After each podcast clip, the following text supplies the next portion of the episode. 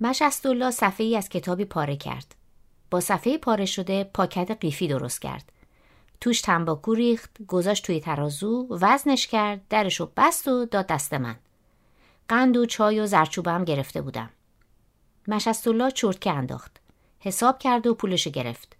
را افتادم. به خونه رسیدم. مادر بزرگ چیزایی رو که از مشستالله بقال سر کوچه گرفته بودم از من گرفت و پاکت ها رو خالی کرد و کاغذاشون رو که صفحه کنده شده کتاب بود داد به من و گفت بریزم تو سطل آشغال.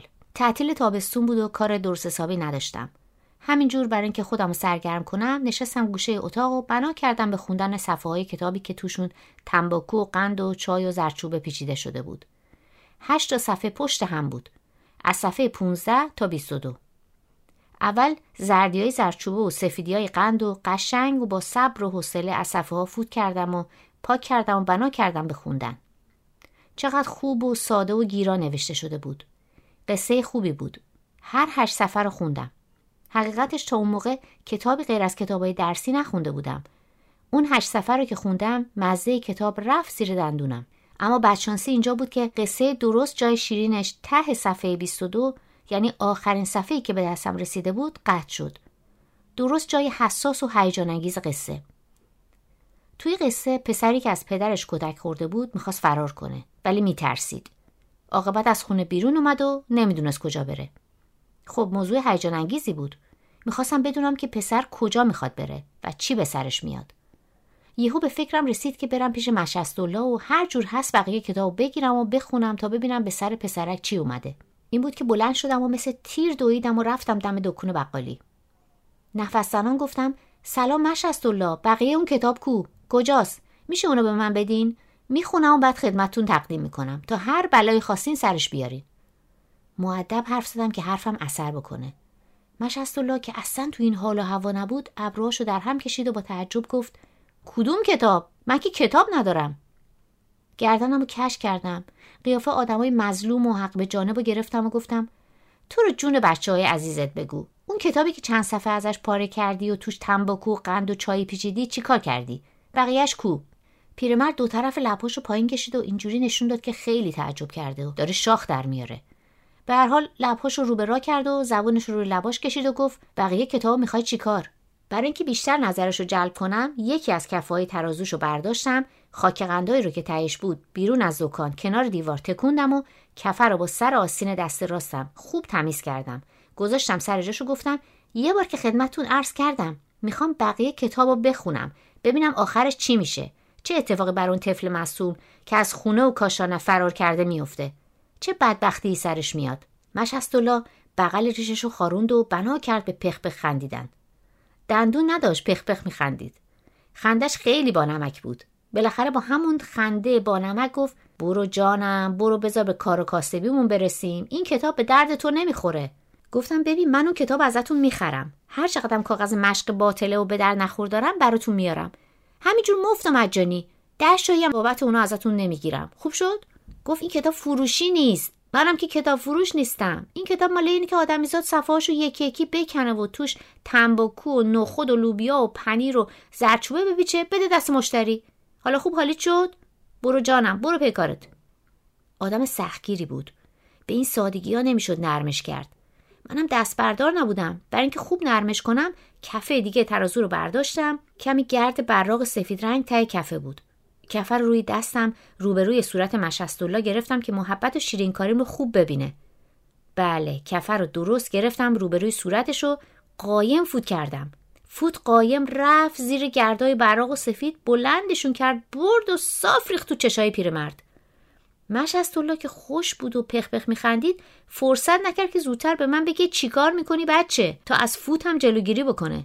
وقتی که گردا رفت تو چشاش تازه گفت چیکار می‌کنی بچه؟ البته چشماشو میمالید و اوخاتش چنان تلخ شده بود که وقتی نگاش کردم نزدیک بود زهرم آب بشه.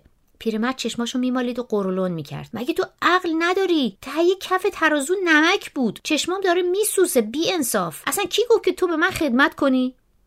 دیدم که خیلی بد شد. می‌خواستم شیرین کاری کنم نرمش کنم تا کتابو بگیرم. بدتر شد. به فکرم رسید که عذرخواهی کنم. دیدم عذرخواهی خشک و خالی فایده نداره. چشمای پیرمرد میسوخت و من اصلا تقصیری نداشتم. به هر حال بدبیاری بود. پیش خودم گفتم برم آب بیارم که چشماشو بشوره شاید از گناهم بگذره.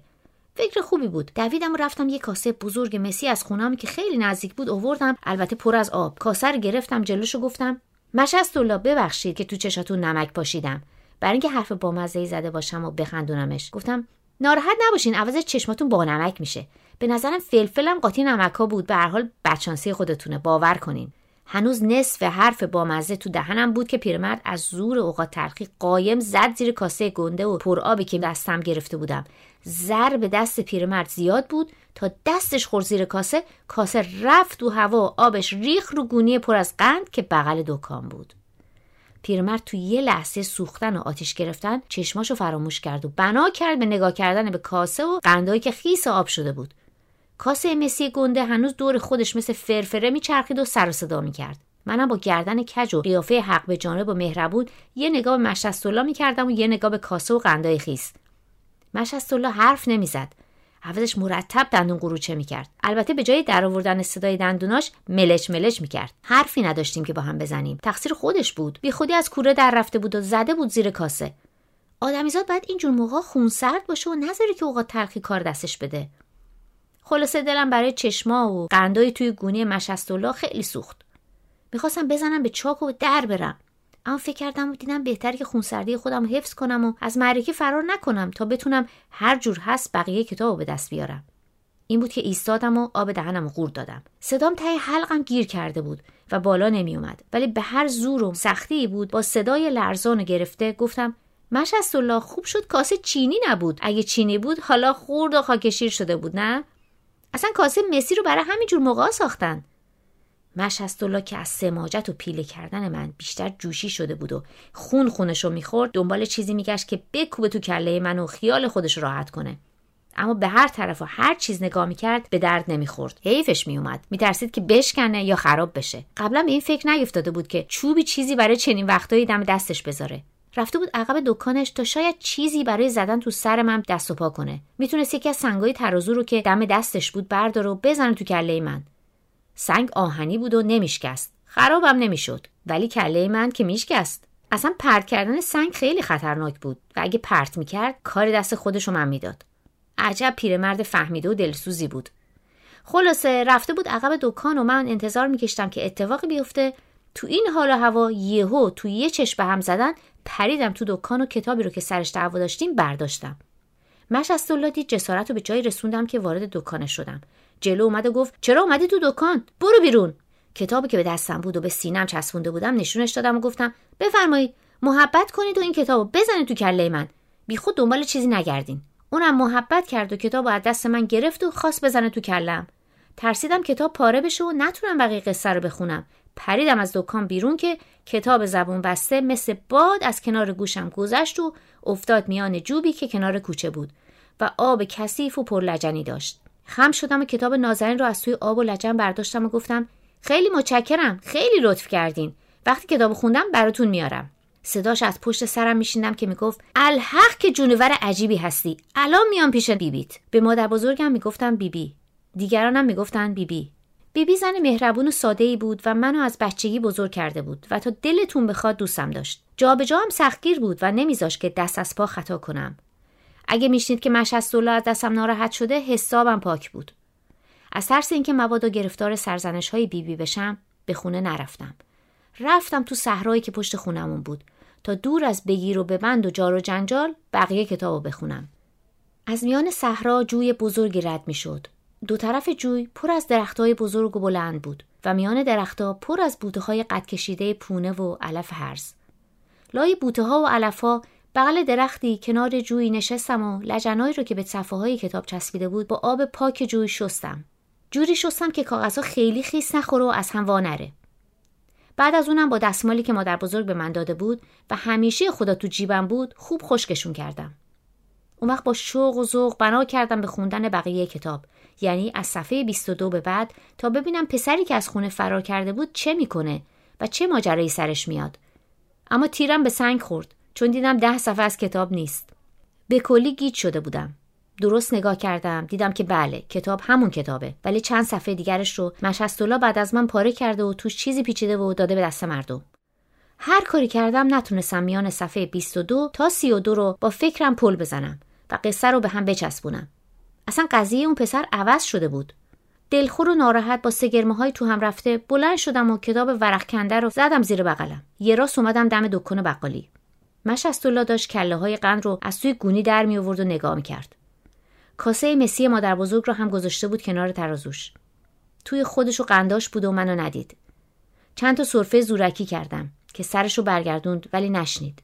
عاقبت زبونم رو لبهام کشیدم و صدامو بلند کردم و گفتم مشستولا انشالله قنداتون خیس نشدن که خجالتش برای ما بمونه. صدامو که شنید نگاه زهرالود و تو دل خالی کنی به من انداخت و گفت دیگه چی از جون من می‌خوای؟ کتابو که گرفتی برو پی کارت.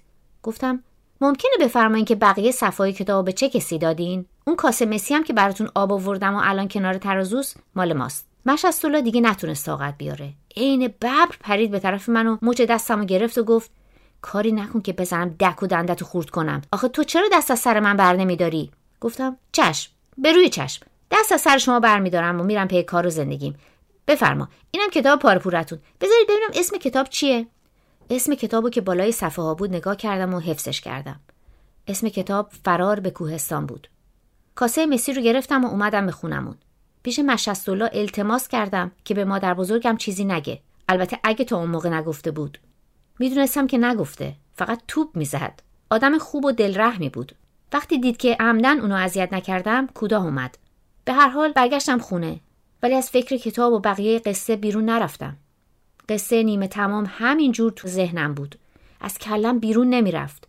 به آدم سختشنهای میموندم که از آب خونک و زلال و شیرینی فقط لبش تر شده باشه. و او که آب خونک و شیرین رو دیده و کمی از اون چشیده می‌خواد سیراب بشه. اما ظرف آب و ناگهان از اون گرفتند تمام فکر و ذکرم شده بود دانستن بقیه قصه روز بعد سه قرون از مادر بزرگ گرفتم و برای پیدا کردن کتاب به همه کتاب فروشی های شهر سر زدم. ببخشید آقا شما کتاب فرار به کوهستان رو دارین؟ نه نداریم. ببخشید آقا شما کتاب فرار به کوهستان رو دارین؟ بذار نگاه کنم شاید داشته باشم. نگاه کرد. توی همه کتابایی که روی هم گوشه دکان و توی قفسه هاش تلمبار شده بود گشت و گفت نداریم. شهر ما کتابخونه نداشت. فقط سه چهار تا کتاب فروشی داشت. کتاب برای بچه ها نبود. کتاب فرار به کوهستان رو پیدا نکردم که نکردم. اما در همون گشت و گذارها و دیدن کتاب فروشی ها و پرسیدن ها بود که کم کم با کتاب فروش ها و کتاب آشنا شدم. دلم می‌خواست که همه کتاب های دنیا رو بخونم. اما کو پول خریدن کتاب؟ پول کرایه کردن کتاب رو داشتم. بعد از اون کتابا رو شب ده شاهی کرایه می‌کردم. البته یه تومن بیش کتاب فروش گرو گذاشته بودم. اما حقیقتشو بخواید هنوزم که هنوزه دلم می‌خواد اون کتاب قصه یعنی کتاب فرار به کوهستان رو پیدا کنم و بخونم. حتی چند بار خواستم خودم بقیه قصه فرار پسر رو از خونه بنویسم و بخونم تا ببینم آخرش چی میشه. ولی هر چی نوشتم به دلم نچسبید. و اینجور شد که خودم به فکر نوشتن قصه های دیگه افتادم. زندگیمو خوب نگاه کردم و نوشتم و نوشتم و نوشتم.